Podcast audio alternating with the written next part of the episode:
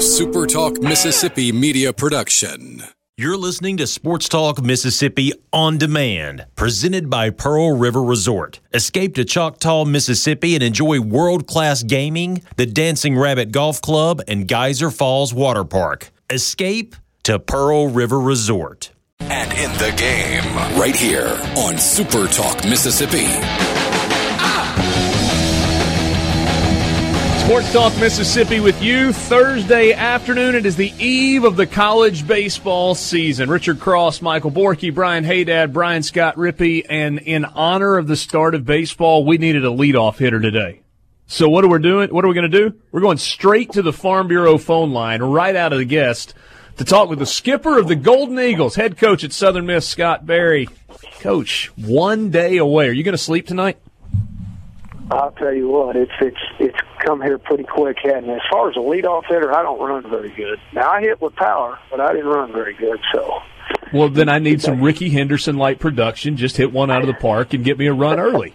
there you go. I'll tell you what, he used to lead off a game like Dozier with a home run with the best of, them, didn't he? So was not a uh, me on.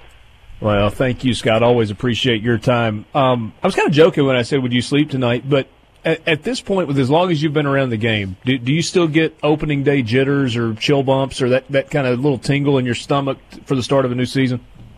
Yeah, I think so. I mean, uh, Lord, you work hard all all the way back to August to try to put this thing together. Coaches, players, everybody uh, for for this one day, and and you know it's it's the test. I mean, it's the one that you've been studying for, and here of late, just kind of reviewing, and everybody's tired of, of all that, and it's it's ready to to uh, to tee it up against somebody else and see see where we are. So yeah, I mean, I'm anxious to get it going, and you always are excited about that opening day. I've been saying for a month now that I was looking forward to talking to you about about Matt Wallner. I know you've said that he's going to be part of the rotation, um, and I know that's something you're looking forward to there. What went into your thoughts and your conversations with him about how the best way to use him was going to be this year? Well, you know, I think it was basically we felt like uh, one time a week. We felt like he was one of our best pitchers, honestly. Right. Just like last year when we made that decision to move Sandlin to the starter, uh, and, and Matt was no different. The only thing different with him is that he plays a position when he's not on the mound, and so you know we felt like that his his quality uh, as far as mound and, and production, what we wanted was going to be that that one time a week as a starter versus multiple times where he's also you know doubling up with a position, so he's getting a little bit more stress on his arm than a normal pitcher would do. So. Uh, you know, as we worked with him in the fall and Coach Oz and the bullpens, you know, things continued to look better and better, and he looked more comfortable. Of course, you know, we were we were not putting a lot of stress on him because he was playing a position, but we were able to work with him more than we did last year. And I tell you, Richard, he was really developing nice. Uh, developed a little muscle strain there on Sunday in, in our inter squad game, our last one of the of the spring before we open up. And you know, from a precautionary, there's no there's no structural damage. It's just a muscle strain there in the forearm. So okay. we're not going to be able to throw him this week and uh, this weekend. Not really going I really don't know how I'm going to use him if I'm going to DH him only or play him in, in the outfield. He and I haven't had that discussion. He's going to fight me to play in the outfield, but uh, I, I'm kind of really going to see how he feels today and then tomorrow, and then I'll make that decision. Did you ever toy with the idea of using him kind of the way Mike Bianco used Stephen Head? Um, when he was here, where maybe early in the weekend he was a closer, and if he needed three innings out of him on Friday night, he would do that, but then might turn around and, and use him as a starter on Sunday if he had not gone deep. Did, did that ever cross your mind, or was this just this was the path that made the most sense? No, this was the path that made the most sense. You know, okay. I just felt like that, uh, and I think it, each individual is different, and I just felt like from prior outings as as a freshman and even uh, a few just last year as a sophomore that he didn't bounce back well uh, to to try okay. to use him multiple times. So we were just going to use him, uh, you know, get all the bullets we could out of him. If we could get five, six innings out of him on on that start, then uh, then he would have time to rest. And and obviously the reason we're TBA this weekend is because he was going to be the guy on Sunday. And uh, so right now we just kind of let have to let the uh, let the chips fall how they may, and after Friday and Saturday, and then we'll determine uh, you know what our what our best option is for Sunday then at that time. Last Matt Wallner question, I promise. When when he goes as a starter, will he be pitcher DH so that you can keep his bat in the yeah. lineup even after he comes out of the game? Absolutely, he's got it. You know, he's going to be just like no hesitation there. Just like Braley, yeah, we've got to have that presence in in the lineup because it's a it's a very powerful presence there. So, you know, that's a good thing about him. He's even though he won't take the mound this this weekend, his bat will certainly be in the lineup for sure. So, uh, he's he's one of those kind of guys that has a has a chance to to make that impact that you want. Is Matthew Guidry your anchor on the infield? Yeah, he's solid. I'll tell you. Uh, to look where that young man has come from Oak Grove High School, who he was a good player at Oak Grove, uh, you know, but he has worked so hard to develop himself and make himself a very, very good player at, at second. His his defense is is is a little above average. I think right now his bat has continued to improve, but his his makeup, his his character, his leadership uh, ability, that is what to me puts him at the top and and is a, just a huge part of our of our team this year. You, had a guy by the name of Lynch a few years ago that was a pretty good player for you, and uh, you've gone back to the well with uh, with Danny Lynch coming in. Tell me a little bit about him and, and kind of what you expect from him going into this freshman season. Well, of course, you're talking about Timmy Lynch, his older brother, who was a ninth right. rounder with the uh, senior ninth round pick with the Yankees, a four year starter for us, and and Danny's I, I'm telling you, they are splitting image of one another. They even argue alike. I mean, you can close your eyes and you would think that you're hearing Timmy Lynch. So their mannerisms, you know, their setup at the plate, just everything they do is, is identical. But but Danny's a really nice player as a freshman. Uh, defensively, he has really impressed us over there uh, same body type as as his older brother, but maybe a little bit more athletic at the at the age uh, as a freshman as, as as Timmy was. But you know, he's a left-handed hitter that has an idea that can really compete. You know, he was voted voted our hardest worker, uh, and that's pretty pretty good compliment for a freshman coming in there, but a guy that really uh, is a student of the game, wants to understand and, and be the best at the game that he can. So, looking for a, a very nice career out of that young man.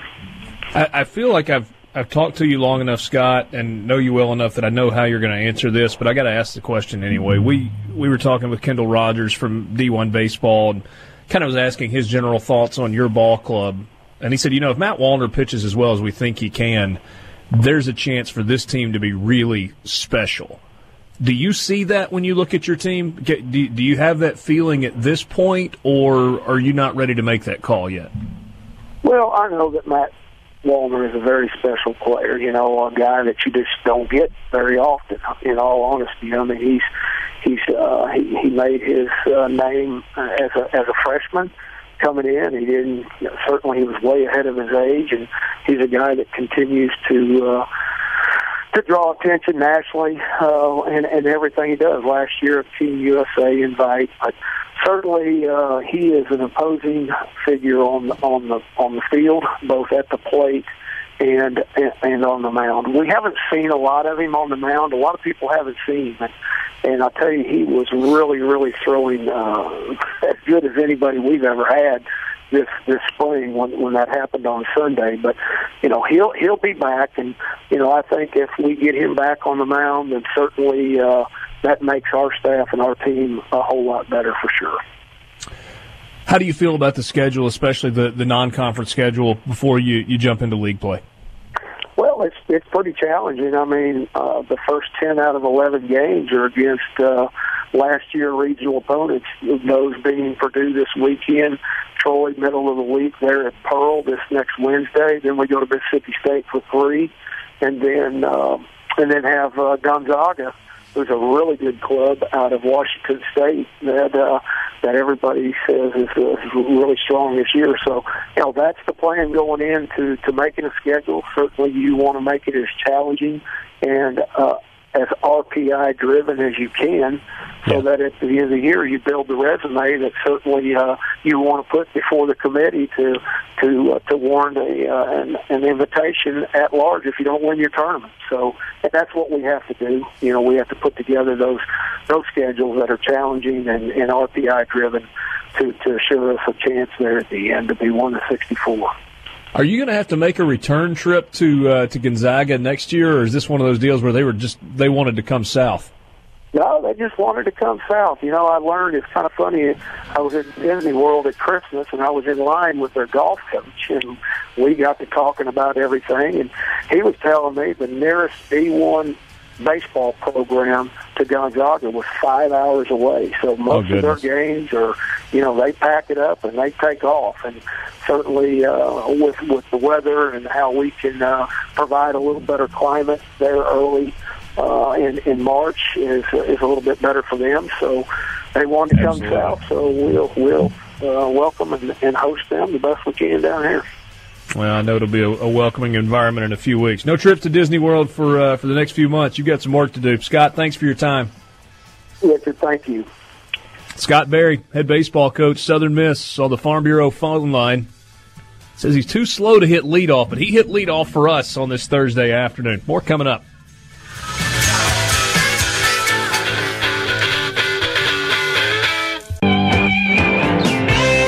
I don't care if I'm biased. I don't know if I'm supposed to have favorites or not, but uh, Scott Berry is one of mine. Absolutely love our conversations.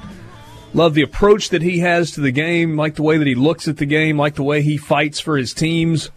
Scott Berry, heck of a guy and heck of a baseball coach at Southern Miss. Appreciate him joining us on the Farm Bureau phone line. Check out favorites.com and go with the home team. It's time to say uh, hello to everybody. Hey, Michael.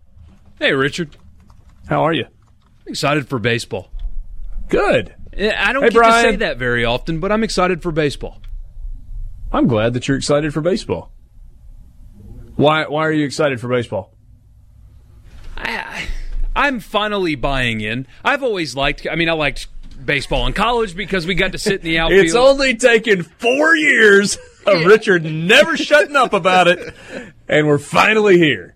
I mean, in college, you know, you, get the outfield stuff, and you get to sit and drink beer while there's a game on in front of you. Like it's easy to like baseball when you're a college student Mississippi, but it, it has bored me my entire life watching on television. But I've made a commitment this year.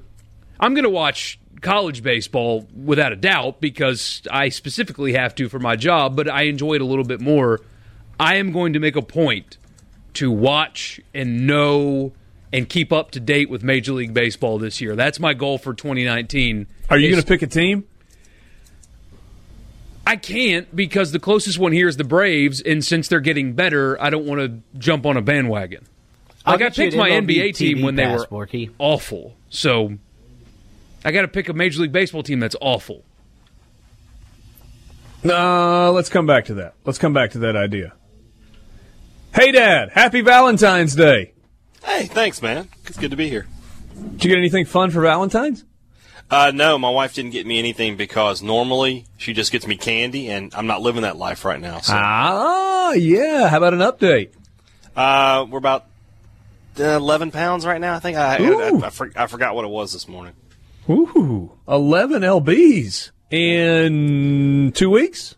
Uh, well, a week and some change now. Yeah, it'll be two weeks on Nice. Monday. Yeah, Are, are the caffeine uh, caffeine headaches starting to go away? yeah, they're gone. Yeah, I'm good.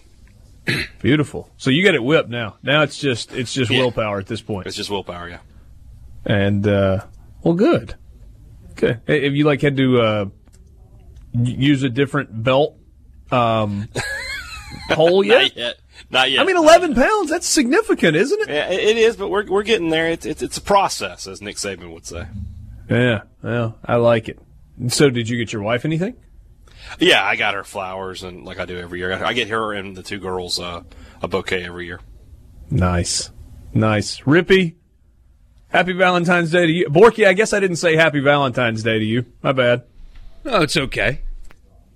Rippee, happy Valentine's Day. Thanks. Borky, happy Valentine's Day. Happy Valentine's Day to you too, I guess. Okay, now we can What stop. is this? What are we doing? It's a big old love fest. Uh, Isn't that what Rippee- today is anyway? Well, apparently Kanye uh, gets the um, gets the Valentine's Day trophy today. So Kim Kardashian West uh, has put on Twitter, "No big deal, Kenny G in my living room. Happy Valentine's Day." Yet, so apparently the living room of their house doesn't have furniture, but it does have about 150 single glass vases with long stem roses, one in each vase, with Kenny G standing in the middle of all of them playing the clarinet. That's a saxophone. It's, that's that, that's his saxophone. He plays like the, the straight one. Yeah, okay. No, whatever. Well, I've, I think I've got like the normal. It looks more like a clarinet. Yeah. It does. I think I've got the normal dude, like not billionaire because I wrap Valentine's Day gift. Hold on there. solid. Kanye West is decidedly not a billionaire. That whole family, he and his wife and their conglomerate, they're up there. Well, his wife may have a ton of money, but didn't he like was like destitute not too terribly long ago? I don't know. I don't keep up with It's any of that Khloe pop culture stuff. Kardashian that, that is a billionaire. Ah, whatever. Uh, just they're, they're very rich. They're stupid rich. I think I got the stupid. middle class thing down pat though. Yeah? My wife loves flying, and not just like a commercial jet. Like she wants to go get a pilot's license one day. Like she just she loves flying, and I've got a guy. Even on a jet plane. Yeah. Sorry. Carry Uh, on. Shout out to, to Madison Flyers for helping me out. I've got a guy Saturday that's going to take us on a three person plane and teach her how to fly on Saturday. Really? Yeah, that is how you do Valentine Valentine's Day. One engine or two? What kind of plane? I don't know. I just know that it can fit three people, and I will be in the back. All right. And I'll have You to like sit further to one side for balance purposes. So it's a small plane. You you're feeling good about this this plan? Yeah, I am, and I, I'm not afraid to fly. I don't have fear of flying. I've, I've flown my whole life, but I still am one of those people that when there's a little turbulence, I think, "Oh, here we go. I'm the one in a million. Here it comes." Oh, jeez. Uh, so, and there's supposed to be you know rain on Saturday, so it's gonna be a little windy, and I'm just I'm gonna be a wreck. But she's gonna have a blast, so I'll have to suck it up and deal with it. You know, it's all about knowing what your partner likes. And if that's what she likes, you nailed it. That a boy. Did you have to uh did you, did you take care of Valentine's Day, Rippee? I did. I didn't get my Flower delivery service. It's clutch. Flower de- what, what did you say about an edible delivery? Hey, but- Edible I thought arrangement? Rippee was. I thought he was going to send me an edible arrangement, but he, he, he, he it hasn't shown up yet. It's coming. Checking. I'll keep an eye you out for it. Well, very good. I'm glad everybody's taking care of uh, taking care of business. We are on the eve of the college baseball season. We are also one night removed from a big win in basketball for Ole Miss. I don't know what you guys talked about with regard to this game yesterday. I'm just going to be honest though.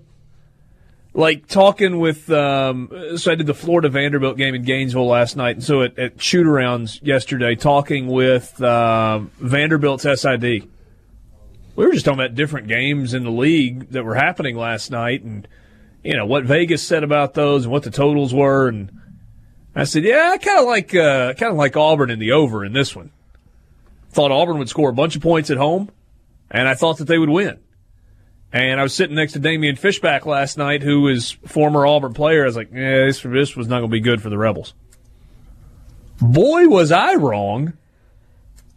W- would you guys have been wrong right alongside me, or were, were you on a different side of this thing altogether? No, we were wrong. was our, sen- wrong. our sentiment wrong. yesterday was, "Hey, it's a free shot. They don't expect to win. Just get past this game and finish out the winnable games on your schedule when you make the tournament." Like we were just dismissing chances altogether, and that was before we knew Blake Hinson wasn't going to play. and now it changes the entire outlook of how you look at their season because seven and four now, assuming you beat a very bad Missouri team, that's eight and four and ten gets you in.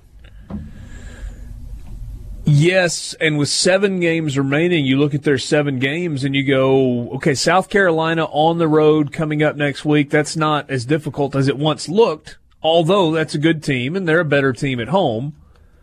Missouri, this Saturday is a team Ole Miss should beat. They should win at Missouri the final week of the regular season. They should beat Georgia in Oxford. And then you got Kentucky and Tennessee, and, you know, those aren't likely. But that's five and two. Oh, and a road trip to Arkansas as well. Four and three seems likely, which would get you to 11. And then you're five done. and two. eh, Five and two is not an insane thought, though. I think you're done at 10. If you get to 10, you're not going to have to do anything at Nashville. No questions asked. What do you think the number is, hey, Dad? Uh, Rippee is right. If they get if ten and eight in the SEC this year is going to get you into the NCAA tournament. No, no Nine about it. I- might. Nine Yeah. might, but you'd be sweating it a little bit I- in Nashville. I've been saying for state nine is probably good enough because their their net is so high. But for Ole Miss too, I mean it, it's not it's not going to be far off at nine. But ten, Ole Miss would definitely be in. And the really the crazy part about this swing is if you look at the standings now, they have a pretty good chance, not that this necessarily matters, to catch a top four seed in Yeah. Nashville. You're looking at your matters. South Carolina at seven. I mean, it matters to some degree, but I'm talking about in the grand scheme of things. Yeah. Other than I mean, other it, than it just matters. This team was picked to finish dead last, and they might get a top four seed. I mean, that's Get a double bye and not play until Friday. yes, I mean, which helps. What, I what does guess, that say from for a- your program? What does that tell you about the future? You got to be stoked. You know.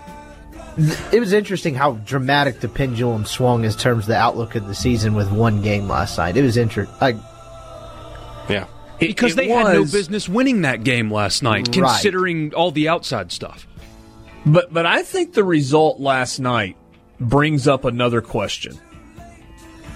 And we'll ask that question when we come back. And I'll be interested to get your thoughts as well on the C Spire text line 601 879 4395. C Spire, customer inspired. More coming up with you in the Renaissance Make studio. Back with you, Sports Talk Mississippi, streaming supertalk.fm. Richard Cross, Michael Borky, Brian Haydad, and Brian Scott Rippee. Thursday afternoon. We're supposed to have the start of the college baseball season tomorrow, and my guess is that with being opening day, these coaches are going to do everything possible, everything in their power to get these games in. The forecast is, as uh, as Rippee might like to say, suboptimal, less than ideal, which pokes a little bit of a hole in my 70 and sunny on opening day theory. defies science and meteorology, one could say. I mean, it's almost like it just doesn't Doesn't add up. it just doesn't quite add up. Hey, Dad, is the forecast any different in Starkville? Let's take a look. I haven't really looked at it to be honest with you. I just I was going to show up at the ballpark no matter what. Uh, let's see here. Five day forecast for. Why is it giving me San Francisco, California? I've never been to San Francisco. I don't know anybody there. Yeah, I don't know. So why, why don't Oh, we just keep weather. going and I'll I'll come back to it. We'll, we'll, we'll just carry on. So I said there's a question that I think is now a relevant question based on the results last night. Earlier this week, Borky, I don't remember if it was you or Haydad. It may have been Haydad that brought this up. Said, who's the coach of the year in the SEC? Is it Will Wade or is it Rick Barnes? And I, I don't remember that there was a third option. I think it was just those two that we were talking about. And I said it's Rick Barnes because, with regard to the coaches, nobody's going to vote for Will Wade. I, I don't believe. How's that? Because he's they don't on a like wiretap.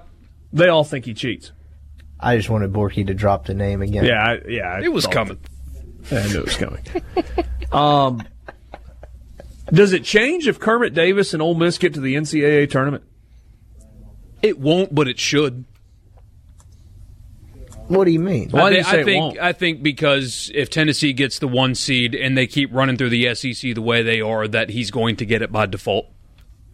I don't necessarily disagree, but they were good a year ago. They were, and they, I mean, they were projected to to be very high this year as well. And Ole Miss was picked to finish last in the league. And if they get a top four seed, especially, I mean, he should be in the consideration for National Coach of the Year if we're being honest. I mean, it, it's remarkable what he's done with this team, considering they went 12 and 20 a year ago. And I understand Breein Tyree is, is having an all SEC type season. He's a really good player. Terrence Davis is, is a super athlete. Shuler's a good guard. But when you look at that team, their first man off the bench is a former walk on. They're starting and or playing significant minutes with two freshmen. And their two Who's centers. The walk-on? DC Davis was a former walk on. Oh yeah. And their two centers are not SEC starting caliber players, to put it nicely. They're non factors in games against teams like Auburn. And he's going to be a top four seed potentially in the SEC. That's national coach of the year type stuff. I just think Rick Barnes gets it by default because they'll be a one seed. What is that? What at a certain point though, if LSU continues ascending like this and say, I don't think they'll win the league. I think Tennessee wins the league, but LSU's got a pretty good shot. If they win the league, don't you have to vote for him? Not Kermit. I'm talking about Will Wade. I, th- I think you're talking about two different awards. I mean, the the Coach of the Year award that the media gives out. Absolutely. Isn't there isn't there a Coach of the Year and like postseason All SEC that's voted on by the coaches? Like the yeah. deal where you can't vote for your own player. Yeah. I'm just telling you, the other 13 SEC coaches are not voting him Coach of the Year in the SEC. They, I believe that wholeheartedly. Did they vote Bruce Pearl? Uh, I mean, did Bruce win Coach of the Year last year? He should and have. And they're different, the, right? I mean, well, Tennessee won the SEC last year, right? Pearl's got an assistant going to prison. Yeah, but yes, Pearl's not on the wiretap discussing payments to players. Yeah, but it's it's not just the wiretap. There is a reputation that goes along with Will Wade. You can believe it or not believe it. You can like it or not like it. I happen to think Will Wade's a pretty good basketball coach. He's got really good players and he has gotten them to buy in. I think he's a good basketball coach. I'm just telling you that his reputation among coaches is not what one would want their reputation to be. The coaches voted Barnes SEC Coach of the Year last year. Okay. Yeah. That's not surprising to me. No. At all. Um, I think in in the same way, and and this is based on a season's worth of conversations with a bunch of different coaches, just in general about league stuff. In the same way that I think Will Wade absolutely would not be voted Coach of the Year. I think there's a really good shot that Kermit Davis could get a bunch of votes for Coach of the Year because he's really highly respected by the other coaches. Um, which is which is kind of interesting to me for a guy who's first year in the league. I guess the difference is maybe Hey Daddy's been around so long and, and coached so many games at Middle Tennessee. Everybody kind of knows him or has played against him at some point along the way. Right, everybody's played against him, but for me, it's it's a much bigger job. It's a much better job as a coach to take a team that nobody thought was going to be any good and go to the NCAA tournament with them. Then, hey, we were we were predicted to be good and we were good. We sort of held yeah. serve. So you know, for me, if I were voting, I would vote for Kermit Davis. If if he gets that team to a top four SEC seed what, what are we talking about? Conference record at that point? You, you, said five and two, and they're seven and four, right? I mean, that'd be 12, 12 and six. six. Yeah, he, he, he would deserve it for sure. Yeah.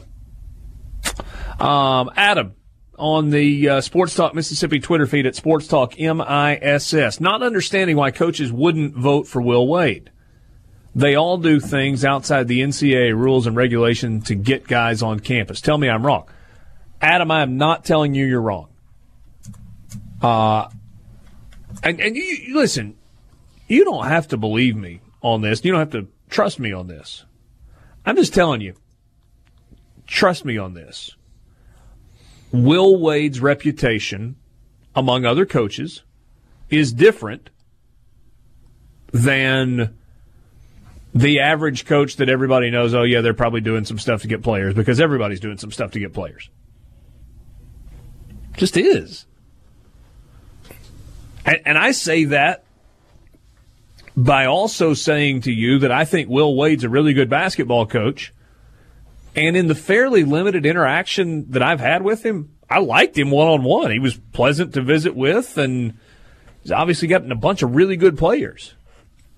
I'm not telling you necessarily what I think about Will Wade. I'm telling you what I believe other coaches in the SEC think about Will Wade. And again, you can take that for whatever it's worth. I mean, you take it for what you paid for. You didn't pay anything for it. You don't. You can do whatever you want to. Um, you followed up with you're not understanding the logic behind it. I just need you to read between the lines on this and realize that maybe the way they're going about it's a little bit different. In the the the the perception of other coaches is that maybe things are a little more egregious. That should probably stop. Um, that game last night, Rippee, I know you watched it. Borky, I know you watched it. Hey, I don't know if you did or not. Was that the best single game coaching job that Kermit Davis has done this year? That's tough. Uh, yes, yeah, it is uh, because I mean Terrence Davis could not stop fouling. What, what, did he have? Four fouls in six minutes, so he was a complete non-factor. He's your best athlete.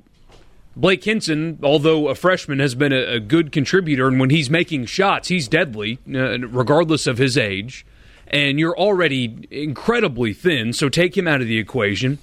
And you were forced to play two guys that one was getting knee surgery like four weeks ago, and the other has seven total points on the season going into this game. Two guys that you have not leaned on at all to go to the road at Auburn. And it wasn't a raucous atmosphere last night. I was shocked at how dead the arena sounded on television. And look, there were empty seats in the lower bowl of that place, like a lot of them. I was surprised by that. But you did that on the road, all of those factors against you, and you still beat Auburn and seemingly outcoached Bruce Pearl? On the flip side of that, like I, I, I think the answer is probably yes. It's hard to tell. Kermit did a heck of a job, but Bruce Pearl kind of peed his pants too. The, the, the ending of that game was was bizarre almost, where they're playing half court defense and just letting the clock melt and then they foul with 12 seconds left. I mean, that wasn't the only thing, but man. Whoops. Yeah.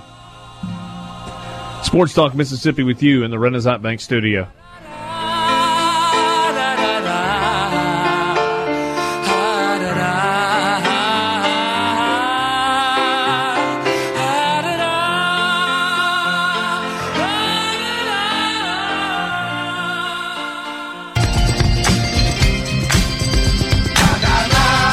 Start of the four o'clock hour with you, Sports Talk Mississippi, Renaissance Bank Studio. Thursday afternoon on the eve of the college baseball season. Let's go back to the Farm Bureau phone line. Check out favorites.com and go with the home team from Baseball America, Teddy Cahill. Teddy, I hope you're having a lovely Valentine's Day. Absolutely. It's uh, it's nice and rainy here in Arizona, celebrating opening day eve. What's that all about? Two weeks in a row with rain and air, or two out of the last three, I guess, in Arizona. Yeah, it's uh, it's a little different, but I think it's supposed to clear out for tomorrow, so that's uh, that's the good news. So Vanderbilt is making the uh, the trip to Arizona and testing themselves pretty well right out of the gate. Vandy winning two out of three, or maybe even sweeping this weekend with games what against Virginia and Fullerton and TCU. What would that what would that say to you about a team that is either number one or number two in the country for, for everybody to start the year? I mean, honestly, that's kind of the expectation. It's I, that that's a tough ask, I know, but when you're the the number one team in the country, that's kind of what we're looking for. Um, I'd be I'm most interested just in seeing how Vanderbilt lines it up, uh, especially in terms yeah. of pitching. Um, and then how those guys do. They have so many different options, and I expect Tim Corbin to mix and match for a while. I'm interested to see what he does this weekend after Drake Fellows starts on Friday night, and then kind of what those kids do with their opportunities. I think that I mean, it's going to be true for most teams that the results on opening day are less important than the performances, but especially for Vanderbilt, just I, I'm in, most interested in seeing how they go about lining it up this weekend. And, and isn't that kind of the? I was talking to some people from Vanderbilt yesterday, and there's no question that Drake Fellows is throwing game one. But after that, it seems like there's a like an expectation that there's a ton of talent, and whoever it is, it's going to be okay. But they're not sure exactly who it's going to be. I mean, I would think that for until he proves otherwise, that Patrick Raby would start on Saturdays. I mean, he's a senior; he has Friday night experience himself. I think that those two are pretty fellows, and then Raby are, are pretty well locked in. And then, yeah, it, it, pretty much open competition for any other spot on the staff. And at some point, though, if either Fellows or Raby weren't getting it done, like, and somebody else was, I don't think they'd be afraid to make a change if they had to. It, it, it seems like everybody, you know, whether it's Baseball America or one of the other polls that's out there, has some combination of, of Vanderbilt one, LSU two, whether it's one, two, one, whichever direction. What's the argument for LSU to be that high? But then, if you wanted to play devil's advocate, maybe the argument against LSU being quite that high based on what they did a year ago. I mean, I, I guess the argument against would be that they went 15 and 15 in the SEC and got bounced uh, in regionals, and that sure they brought in talent, but also, you know, are they really? Are we sure they're really that much better than they were a year ago when they were pretty up and down throughout the course of the season? And then I, I would say the argument in favor of them is that uh, they were pretty young last year by LSU standards, anyway. Um, and then they went out and brought in the number one recruiting class in the country. And in addition to getting a couple guys back that they didn't expect to in the draft, they also got a couple guys back from injury in Josh Smith and Eric Walker, who were regulars on the, the 2017 runner-up team. And I think that more than anything else, more than the kids coming in, although the, the recruiting class is significant in itself, getting Walker and Josh Smith back is just massive for them because it gives them, you know, that's a big bat in the middle of the lineup, that's a shortstop, and that's a, a weekend rotation piece. And so I think, you know, that's kind of what we're looking at when we're looking at LSU making a jump is those guys coming back, an influx of talent, and then players like Zach Hess and Zach Watson taking a step forward now that they're back for their junior year. I, I think it's a good argument, but there's not pause for you when, if you include injuries, a team is putting five new faces into their everyday starting lineup and two new arms into the rotation. There's no pause for you there because of the talent level?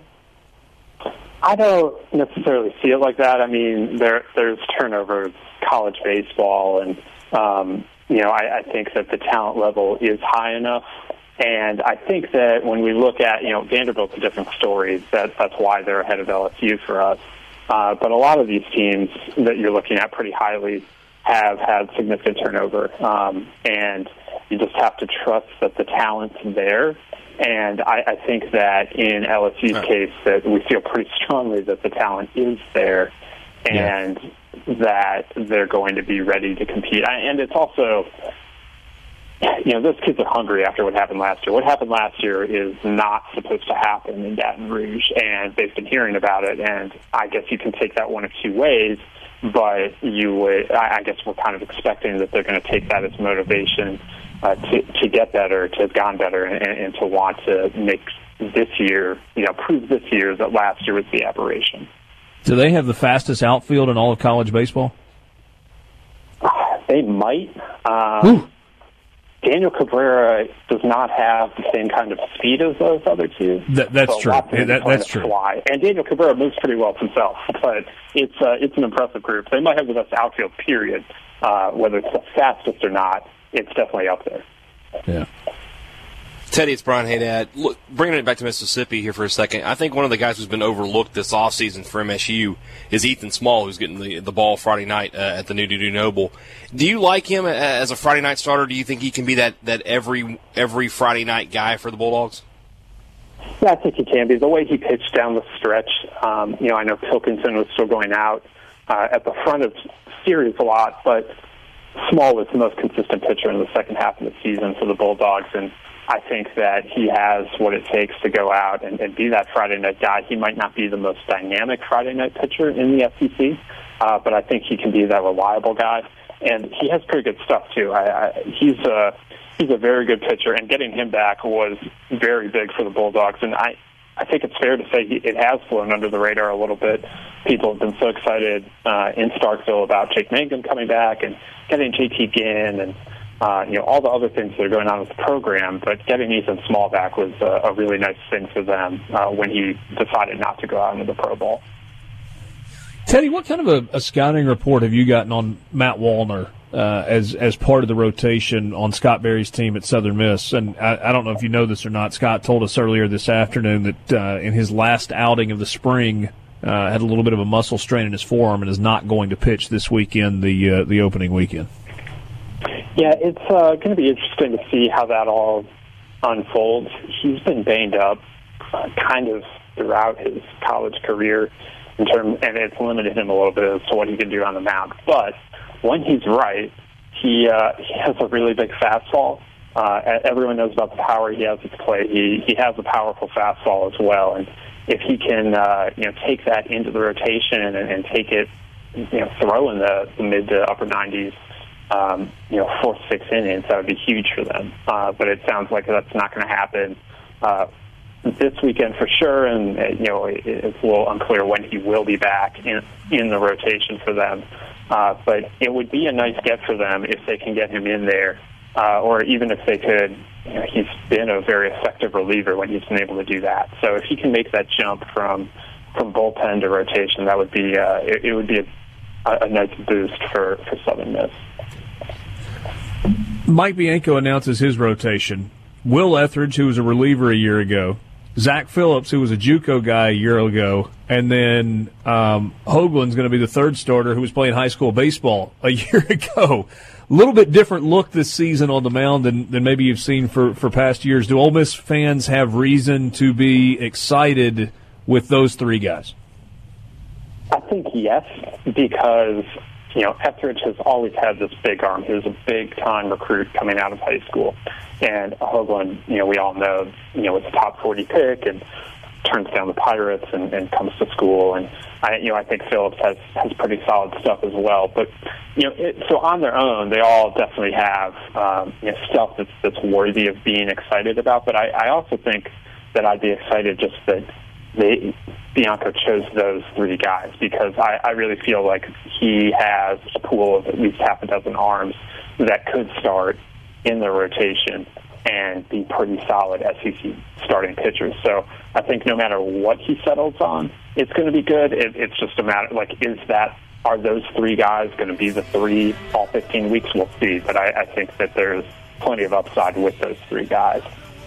No, Baseball America put out the projections. Uh, I guess it was last week for uh, for the postseason. You, you like Ole Miss and Mississippi State hosting? We got like thirty seconds left.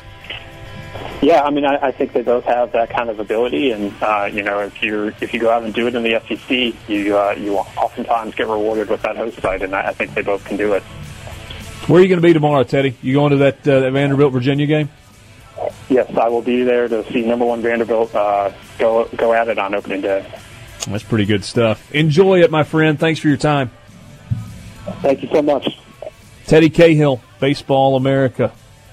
Boatload of information right there for you. More coming up, Renaissance Bank Studio. Kicking off kind of a baseball hour with you, Sports Talk Mississippi. We started it with Teddy Cahill on the Farm Bureau phone line. Sports Talk is brought to you every day by Mississippi Land Bank. Online at mslandbank.com. Mississippi Land Bank, where they know the lay of the land. Hey, got something I want to tell you about with Mississippi Land Bank. They've got a special event coming up on Missis. Uh, oh, let's see, at Mississippi Land Bank on Friday, February twenty second. At the six main locations, Senatobia, Clarksdale, Cleveland, Starkville, Tupelo, and Corinth, there is a tree giveaway. they're giving away trees for you to plant. So that is a week from tomorrow, Friday, February 22nd. You can find out more information on the Mississippi Land Book Facebook page. But uh, make your plan. I mean, if you're in North Mississippi, in Senatobia, Clarksdale, Cleveland, Starkville, Tupelo, or Corinth, one week from tomorrow, it is a free tree giveaway day. Hey, Dad, do you need a tree? I do not need a tree. You don't But- want to plant a tree in your yard? No, uh, no, I don't. No. Why do you not need a tree? Everybody needs a tree. Do you I have trees, trees? in my backyard. I'll I don't, take I don't one. have trees in my front yard. I need one of. I had to pull the only one we had in our front yard out. Even though I rent, I still like do yard stuff. It just, ma- it, I enjoy doing it, and so. Did you even ever though- get back to mowing your actual yard, or did you just let your neighbor keep creeping on you? Well, since it's been the winter and we both have Bermuda, there hasn't been any grass to cut for the last few mm-hmm. months. But when I get back to it, yeah, I think I'm going to continue testing to see how much more of my yard I can get them to cut. But uh, the point is, I had to pull a tree out of my front yard, and I am really thinking about going to a nearby forest and just pulling something out of there. But if I don't have to do that, that would help too. Hey, Dad, I'm I'm a little worried about you not being able to channel your inner, inner John Denver. Plant a tree for your tomorrow. You know Yes, that. I, I remember. I remember that. I have trees on, in the man. backyard. They're just not. In the They, front. they've got them at the Starkville office. All you got to do is run by and grab a tree. I might go It's get a about tree. producing oxygen and loving the, the earth. We'll, we'll, we'll- we'll see how it goes. I'll, I'll talk to my kids. If my kids want a tree, I'll we'll go get a tree. There you go. Your kids are going to want a tree. I mean, they're probably you're probably right. So, Hey, let's talk some baseball. What do you say? yeah, they make On bats the- out of trees. Not in the game we're talking about. Oh, that's true. That's true. The, the, yeah, yeah. I don't know if they've got ash trees or not that they're giving away at Mississippi Probably Land not. Bank one week Probably from tomorrow. Um, Houston Roth has suffered an injury in his non-throwing shoulder, uh, a sprained AC joint. I think that I read. What's the impact on that, Rippee? What's the timetable? Um, I, he may get held out this weekend as a precautionary, but I, I don't really find it to be a big deal at all. I don't think it'll be significant. If you're a pitcher, which means you don't hit, and it's in your non-throwing shoulder, just like a pain tolerance thing. Yeah, I would imagine so. What would the concern be? Like your ability to raise your glove to catch a line drive? Yeah, and I'm fielding balls, and I guess I mean I, you. I, yeah, I mean I guess it would be kind of a pain tolerance thing. I'm, I mean, I guess you still use that left arm with a glove on your hand, but you're not pitching with it. no, I guess you'd be a fielding liability potentially. I mean, it's all part of the throwing things. motion. I mean, the, the whole body's working in conjunction with one another to get that ball across the plate. So if, Yeah. if something up top hurts, it might hurt all the way around. Yeah, And just not probab- as much strain on that arm. And you probably don't need him this weekend. Well, that's true also, and he wasn't going to be part of the weekend rotation. The expectation was that maybe he would have been the first out of the bullpen. Yes, and then start Tuesday. So uh, we'll see if he's able to start on Tuesday, or if they go from a precautionary standpoint, hold him out a week or two to uh, to begin the year.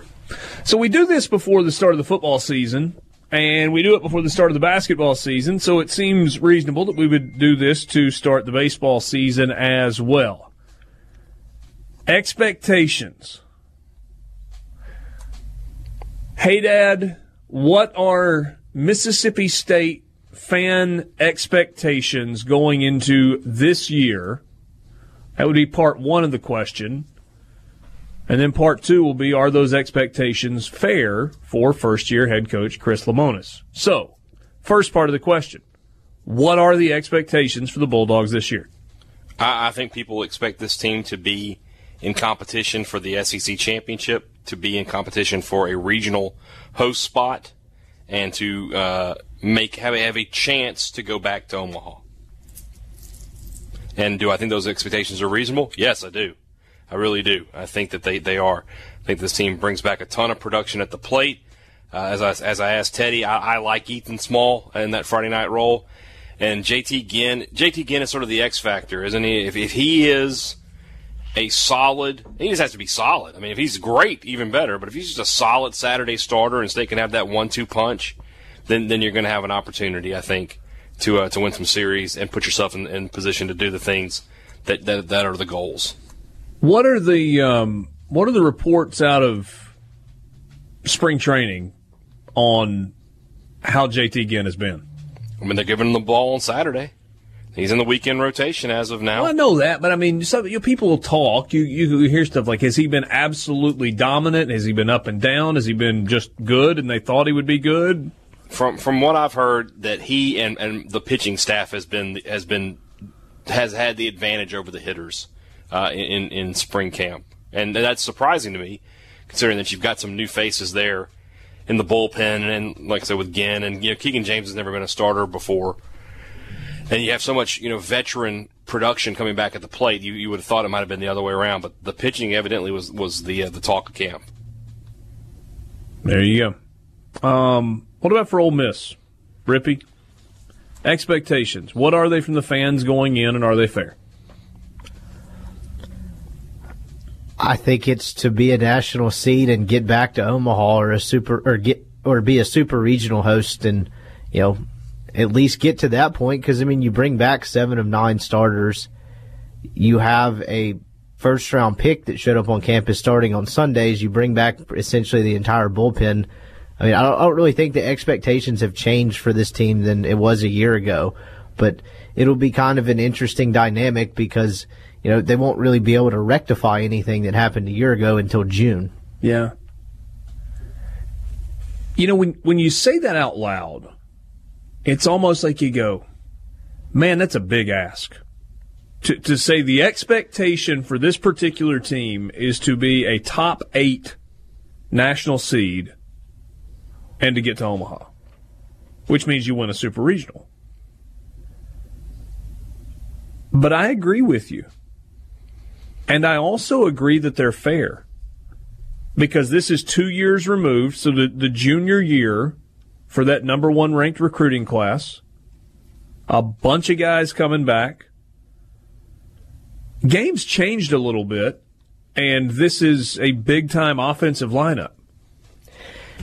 It isn't, but at the same time, and Teddy Cahill mentioned it earlier, you had half a dozen guys that they thought had a legitimate chance on the weekend. I mean, look, Houston Roth, who I think most most prognosticated to be a, the Saturday guy, got squeezed out of the rotation. You had Doug Nikhazy too, and you know Jordan Fowler and Greer Holston were kind of, with regards to potentially starting on the weekend, kind of almost afterthoughts because of the depth that they had and some of the newcomers they brought in. So, I mean, aside from, it, remains to be seen whether Etheridge is the dominant Friday night guy like a Ryan Rollison or some of these other guys you'll see on Friday nights. But aside from that, I mean, there's not a whole lot they're missing on paper as far as a piece. I mean, they've got to figure out some bullpen roles. The back end is seemingly shored up with Parker Caracci, but how does the middle relief fill, fill out and things like that? And Bianco presumably will have a, a more left. He, they basically only had one left-handed option out of the pen last year. You'll have a couple if if Caleb Hill can contribute.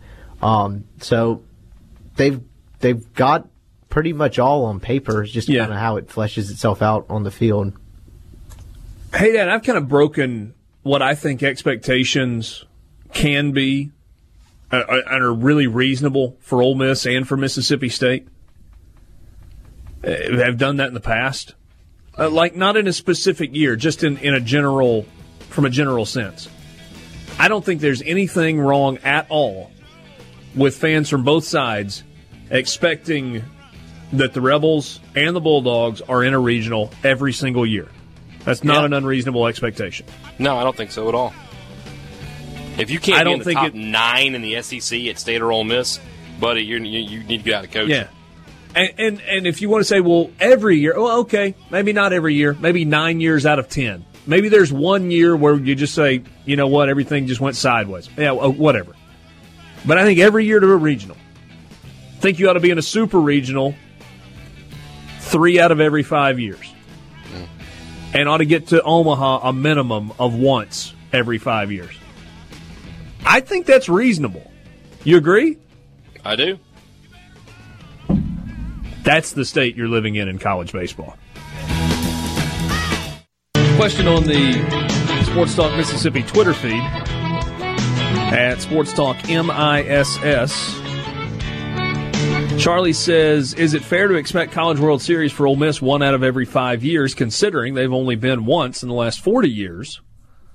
Or are you basing that off of fan support and facilities slash recruiting?" And it's absolutely the latter, but I would maybe even take it one step farther than that, Charlie. It's based on the the overarching investment in the program. It's an investment that, as an athletic department and as a university, has been made financially. It's an investment that fans have made financially and emotionally. And because of those investments, you, you have those things. You have fan support.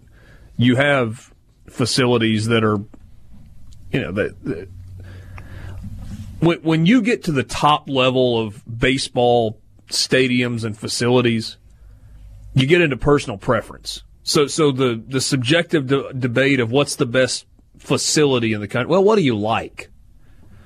Um, but they're in that tier of programs that their facilities don't take a back seat to anybody, and that's because the amount of money that they've spent. Mississippi State's in the exact same place. Mississippi State just made a $60 million investment into baseball facilities. Now, Rippee pointed something out just a second ago. Say it again. What?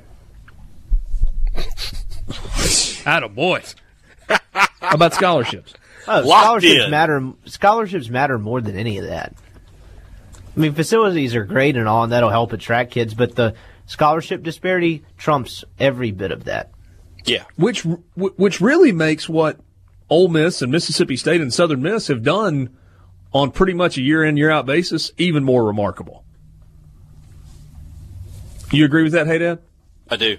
I do. And the fact that they, but I think it's because of what you said. It's because of the investment that's been put in, and there there are players who you know look at and say, well, maybe I I'm, I have to pay a little bit to go here, but look at the, the the fan support. Look at the facilities I get to play in, the tradition I get to play with. that matters to some players. Yeah, fighting one disadvantage with an advantage helps. And I, I mean, I came to college in Mississippi from out of state, and it is not nearly as expensive to come to college here as an out of state kid as it was when I looked at Georgia and when I looked at Auburn and when I looked at Alabama.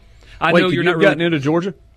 I would have if I'd have applied. Yeah, I chose. impressive. Uh, believe it or not, I actually was a pretty good student uh, when I tried. Um, but I didn't bother because it was just so expensive. I mean, it was out of this world expensive as an out of state student to go to Georgia. It wasn't that way here at all. We got into an ACT score pissing match on air the other day. What was yours? I don't remember. Can you say that word? Is that word allowed?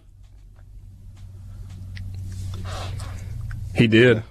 He said it. I guess you're right. There's I'll been a you know if lot I'm- worse things. R- said Rippee is that- questioning whether or not you could have gotten into Georgia with a No, no, 28 no. I was ACT. just, no, is, no, I'm is not. what he's no, I'm not. I was just curious. I was seeing if I beat him. Or No, not. I couldn't probably couldn't I knew have. probably I don't know. They, I mean, I don't know. I don't know. But I didn't bother. Ne- nevertheless, Richard, what's, Um, your, what's your expectation level for USM every year? Because I don't think they're that far off. I mean, maybe No. Omaha every five years is a bit much, but I expect USM to be in regionals every year.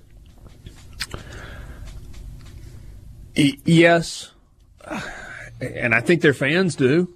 Um, you know, I, I might, I, I might back it to regional play four out of five years for Southern Miss, and and here's why. That, that, that's not a knock because Southern Miss is consistently. I think now I think they have dethroned Rice as consistently the best baseball program in Conference USA. But that is a league that is not getting seven, eight, nine, ten teams into the field of 64. It's a league that's getting two or three or occasionally four. And so even if you have a good year in conference play, but you're kind of sitting there if the if the non-conference schedule doesn't fall just right and the league is not overall really good, then sometimes the metrics just aren't going to favor. Mm-hmm. So I would say four out of five years, a regional for Southern Miss is a fair expectation. And I would say a super regional.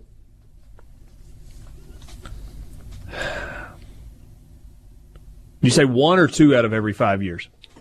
Because more years than not, Southern Miss is going to be a two seed on the road. Just based on history, what we've seen. They've hosted at Pete Taylor Park twice. Doesn't mean that they can't do it on a regular basis, but it's harder to go on the road as a two seed. So I would say getting to a super regional once out of every five years, well, and, that, and one trip to Omaha a decade. I think most of the like the the goal should like in a yearly basis. I'm not saying like expectations for a program, but the goal should be to get to supers because super regionals are a crapshoot. I agree. You play all of that yeah. for a two out of three. So you, if you just get in position, that's kind of what you're aiming for. So, so, so yeah. Who, I mean, I would pitcher that Southern had a couple years ago that was just dominant. What was his well, name? Nick remember? Sandlin last year was yeah, unbelievable. Yeah. yeah, I mean, if you go to a super regional with a guy like that. I mean, you got to feel pretty good that you're going to win game one, and then it's just all hands on deck, and you can if you can just you just got to win one more. That's all you got to do. So. And the next guy on the other side on a Friday night in a super regional is equally as good. That's that's where the crapshoot thing comes into play. Yeah. Even in regionals, everybody's got a good day one starter. St. Louis, even though Ole Miss kind of beat them up pretty good, had a guy with outstanding numbers coming into that game. State ran into that a couple years ago with the kid from Arizona, Dalbec. Got drafted yeah. by the Red Sox that day, yeah. and yeah, and that was a, I mean, that was a fantastic Mississippi State team, and just they, they ran into the hot they ran into the hot team. Didn't Arizona? Did they end up winning the national title that year? No, they lost in the championship series. Yeah, I knew they got close. So who did they lose to? Oh, now I gotta look it up. Yeah, Oregon I'm, I'm, is it Oregon State? No, no, it wasn't Oregon State that year. Oregon State won it back to back in 06 and 07. Coastal Carolina. How could we forget? That's right. Coastal went to Baton Rouge and won a super. Yeah. Yeah. The Chanticleers. That's um, one of um, those programs you, you, talked about scholarships. The state of South Carolina has a, a lottery system that goes straight to paying for college. I mean, you can have a marginal GPA and marginal test scores and still get scholarship money. They've got a beautiful facility, too. That helps. Beautiful facility. Hey, Dad, best case, worst case, most reasonable scenario for Mississippi State this year? Best case scenario? Omaha. Worst case. Let, let, let, hold on. Let, us back at it. Let's say going into the postseason. Okay. Best case would be to be a national seed, to be a high okay. one, to be in the top five, maybe. Uh, worst case would be you're a two seed in somebody else's regional. Uh, the reasonable is to probably be a host, but not be one of the uh, the top eight seeds. Okay. Rippee, what do you do for Ole Miss? Best case, worst case, most likely scenario. Oh, I mean, isn't the worst case missing the postseason? I mean, I don't think that's necessarily that realistic. But well, uh, maybe okay. Maybe a better way to a- ask it is ceiling and floor for this team. I guess floor is they kind of struggle and have a bit of, I mean, not a hangover from a year ago and kind of barely sneak into the tournament, be a two or three seed somewhere. I mean, the ceiling is they could be a top three or four national seed and host again. I mean, the talent level is there. And you saw it last year. Re- remember, with the way that the hosting setup is, it's 1 through 16 seeded now. So the higher a seed you are, theoretically, the better your chances are to get to Omaha because you're going to be playing a lower number one seed in a super regional scenario. Doesn't always work that way because baseball is about playing the best at the end of the year. What, what's the team that's playing the best at that time of the uh, of the year? Um, Southern Miss, you, you, go best case, worst case. I think best case they are a uh, they're a top 16 seed and they're hosting a regional. Worst case is just miss out on getting to postseason play. And you know, the most likely scenario for Southern Miss this year is that that they're probably a 2 seed somewhere. And that's a scary 2 seed coming to your place, especially if Matt Wallner gets healthy and stays healthy and is the dominant arm that a lot of people think that he's going to be. Because not not different from that super regional setup. If you go in as a two seed and, and you win that first game and then you manage to win the second game, you're in the driver's seat.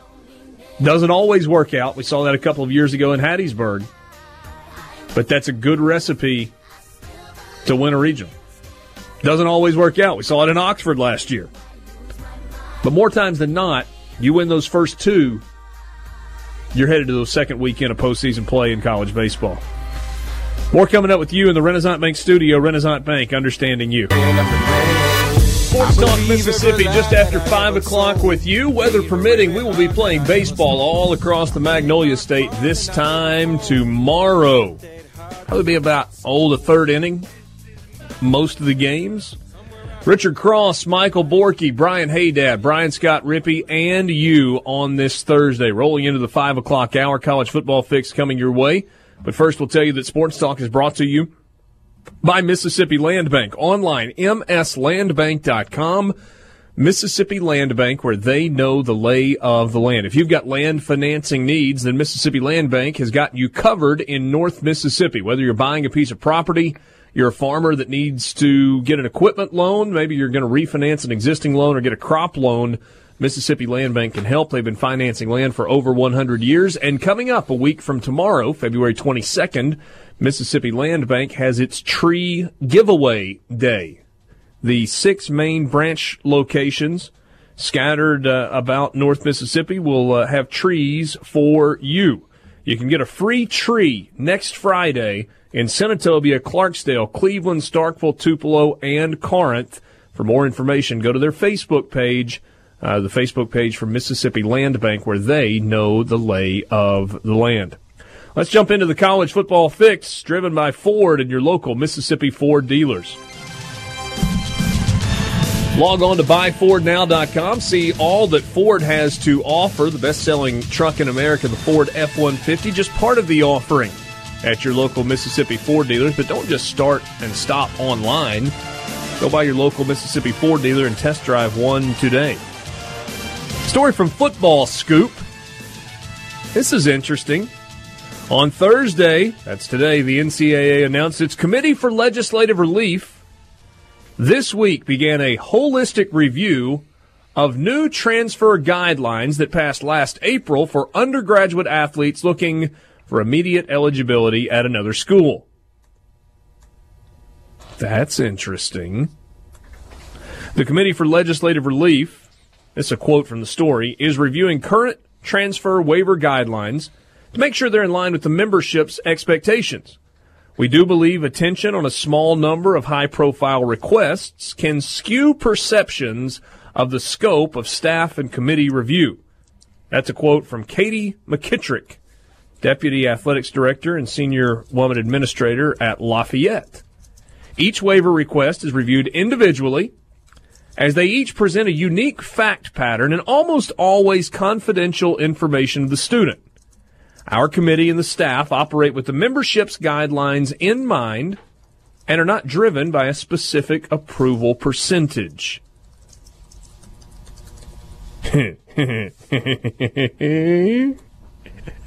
Somebody said we got to walk back this rule we put in place because it's about to go cray cray.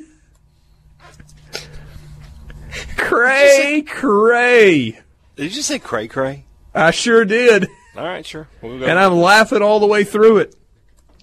In April, the NCAA loosened the guidelines to allow all students whose transfers are not challenged by their outgoing school and who experience, quote, documented mitigating circumstances that are outside the student athlete's control and directly impact the health, safety, and well-being, close quote. I mean, there was somebody that was really smart that came up with that language, but maybe they were book smart. Maybe there wasn't a whole lot of street smart. Maybe there wasn't a whole lot of common sense that went into the structuring of that bylaw language.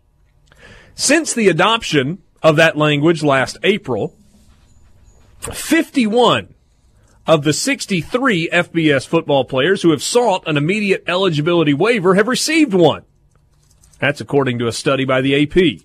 The most notable case came last Friday when Justin Fields was approved to play for Ohio State after competing for Georgia as a true freshman in 2018. In the meantime, fellow quarterback Tate Martell seeks a waiver after leaving Ohio State for Miami.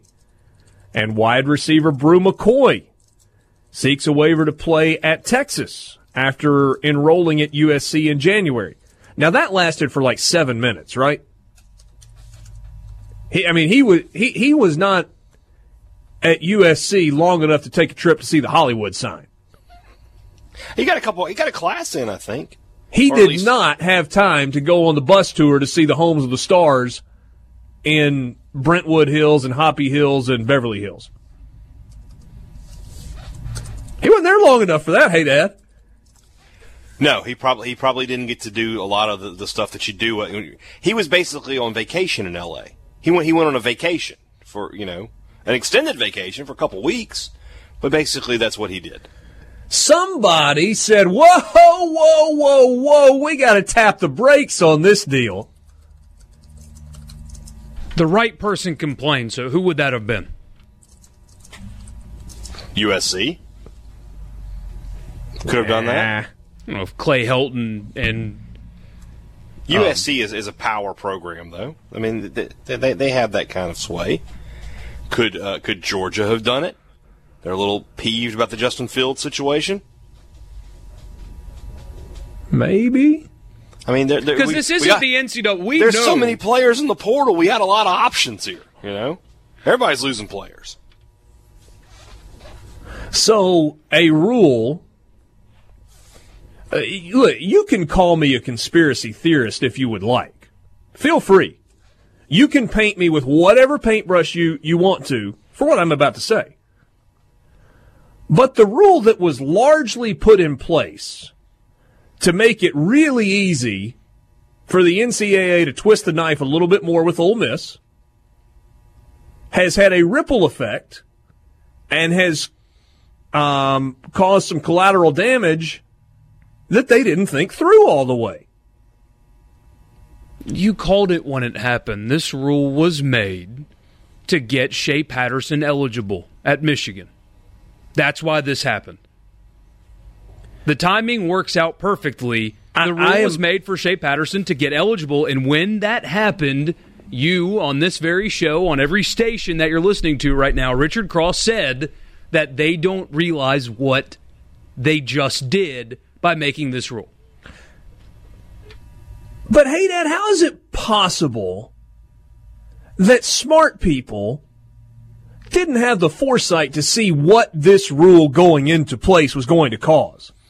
Look, man, I'm just a kid who went to public school in Mississippi and has a college degree, a single undergraduate degree that took him six and a half years to get.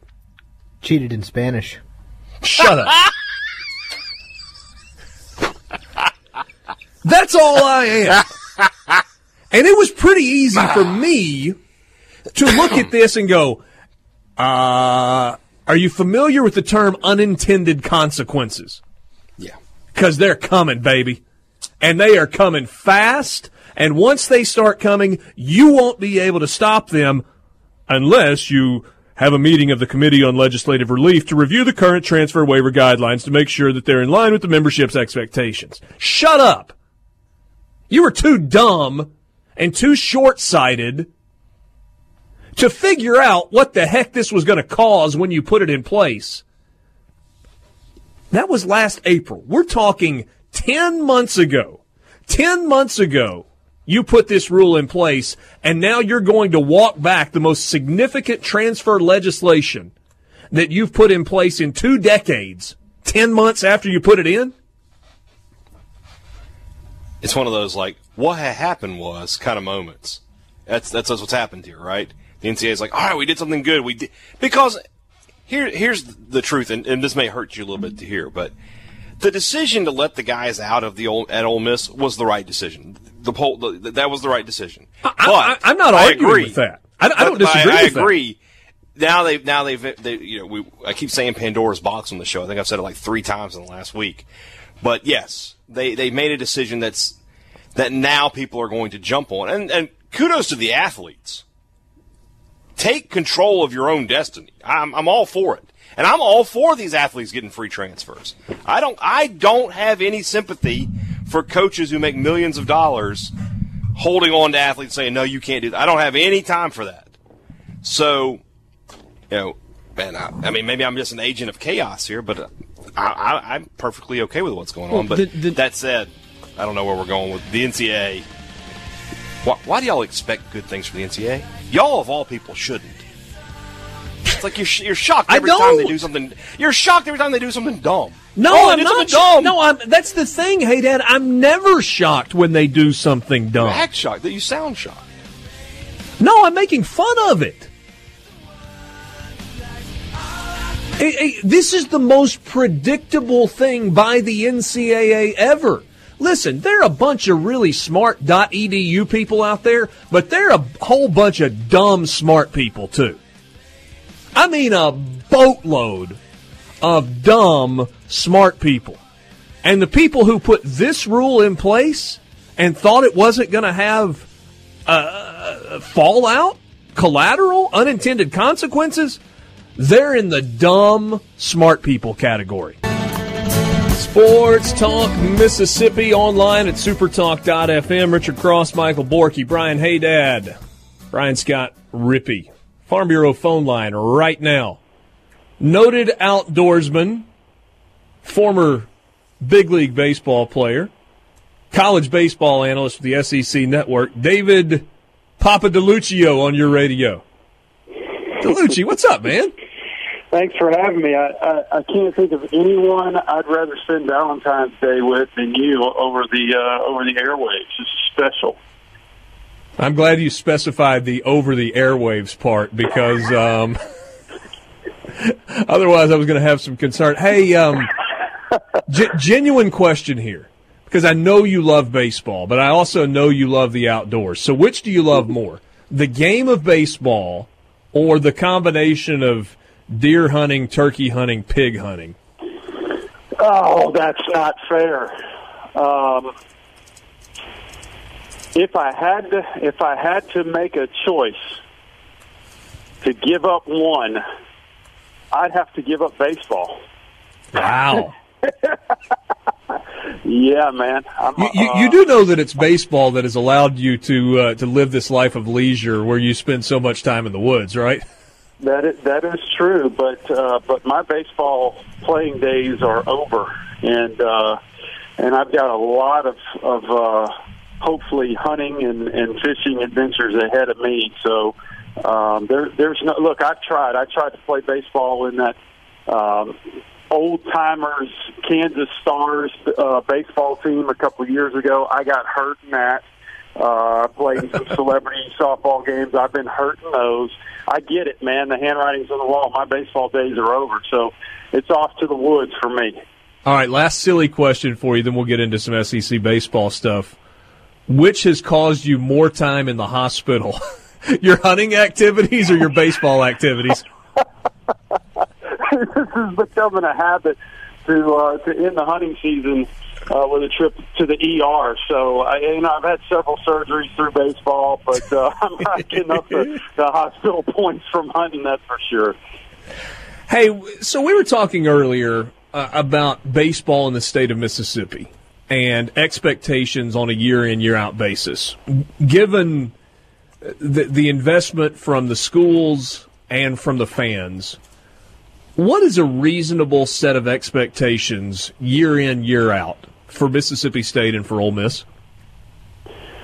I think it's reasonable and look, I'm, I'm, I may throw a wrench in this in, in your question, but I think it's very, very likely, uh, and and not any stretch whatsoever to expect to add Southern Miss to this and say Mississippi State, Ole Miss, and Southern Miss. You can you can expect them to be regional teams uh, for for several years to come the way uh, you know, and I'll go back to, to to your question with Mississippi State and Ole Miss. The, the way that these two programs have developed over the last several years, they they are now uh, year in and year out contenders for a, a national championship. And um, and and the, the hardest thing to do is to get into the regionals, and, and then it, it becomes the hottest team, and and and you've got to build for that. You have to stay healthy uh, and these programs have done it. There is incredible depth in these rosters, and I think that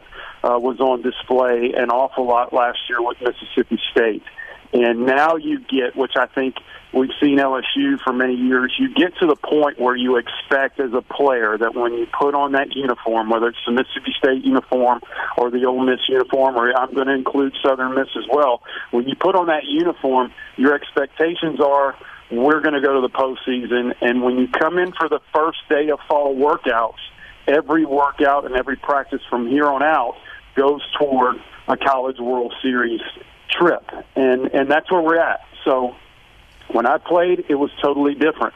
Um, you know, you were just trying to have a competitive season, and you had to to fight that uh, stigma of you know maybe we will, maybe we won't. We hope we will. Now it's there's no hope, there's no maybe. You're going to go. We we expect as a fan, as a resident of the state of Mississippi, those two teams are going to be in the playoffs every year.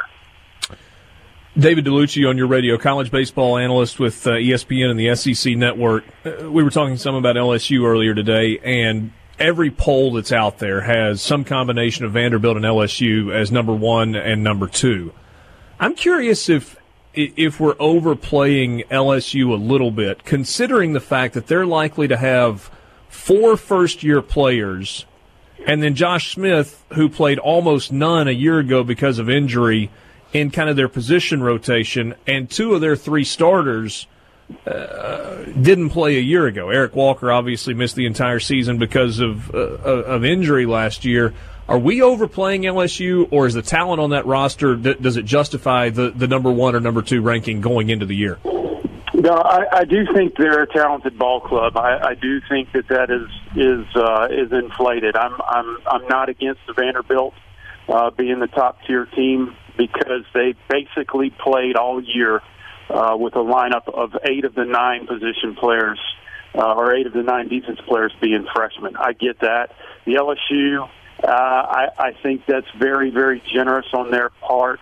Uh, I'm wondering um, when we're talking about the Mississippi teams, I'm wondering why Ole Miss is, is as low as they are because Ole Miss is basically bringing back their offense. And there's a lot of question marks in LSU's offense. Sure, Antoine Duplantis comes back. Sure, Zach Watson comes back. Uh, those guys are solid in that in that lineup question mark being their Friday night starter with Zach Hess. He did not perform up to expectations in that role last year. If he if he has a rough year again as a Friday night starter, LSU's in trouble. And also LSU uh, has been injury prone not only on on their position players but in their pitching staff and Coach Mainieri had to sit nine pitchers out the whole fall. So I don't get it. I, I, they're going to be a very good team but I think they have to prove themselves before you go ahead and, and, and put them in, in number one and some polls number two. But look, I, I, I don't credit preseason polls at all. I don't credit preseason All Americans, preseason SECs. I, I don't credit any of that stuff. It's what you do when the season starts is a completely different monster. And we're going to find out the SEC West this year is about as strong as it's been in a while. And that doesn't bode well for a team like LSU.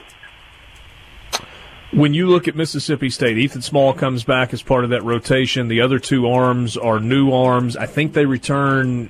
Hey, Dad, is it eight position players, eight position starters? Is that right? Uh, it's it's eight, but you got Westbrook moving to short where he's never played before in college. Okay, so so seven guys playing in the spots they played in a year ago. Yeah. Is Mississippi State a contender to win the West and win the SEC? I think so. I, I think uh, I think they, they look with, what Mississippi State is bringing back is probably the most important player to his team of any college baseball player is Jake Mangum. And I'll never count out Jake Mangum. He's one of my favorite players in college baseball. I'll never count him out, and I'll never count out how how valuable he is inside the locker room and what he means to that team. And when Jake Mangum takes the field, he forces the rest of the team to rise up to his level. And look what they did last year. Many, many people wrote them off after opening weekend, and they just kept battling back. Well, now these guys have a year under their belt. Uh, they they're used to the to the situation. They've had their backs against the wall so many times last year, and could have hung them up and gone home and said, "We had a good year, nice job. Let's look forward to next year." Don't forget this: that team last year was a team that couldn't even practice on their own field. They had to go to Jackson. They couldn't take fly balls. They couldn't work on cutoffs and relays. They have a full fall behind them where they could scrimmage, they could practice, they could get it all in. I think they're going to be off and running. I think they're a year stronger, a year wiser, and I would not. And that that's a team that when you look at how how the SEC West is ranked, I would not sleep on Mississippi State. David, last thing, got about a minute left. Does Ole Miss have the best offensive lineup in the SEC?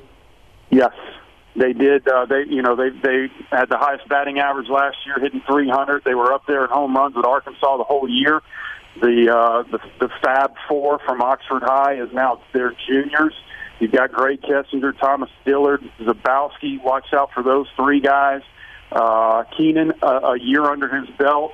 Now you're going to incorporate Elko, possibly in right field, Chase Cockrell. Uh, that is a an offense that can carry a team, even if the new pitching rotation sputters a little bit. That offense is going to be special. We appreciate your time this afternoon. Not sure what the weather's Yeah, going to do this weekend, but uh, we're going to try and get the college baseball season started this weekend. Yep, I'm looking forward to it. Hopefully, we can get uh, Friday night as our opener, but uh, but it's going to be a fun weekend no matter what. And I appreciate you uh, spending Valentine's Day with me, Richard. Quite Yeah. special. Yeah, uh, happy uh, happy Valentine's Day to your girls. By the way, I don't really care about you, but uh, the girls in your life, top shelf. See you, bud. Yep, yep. Thank you.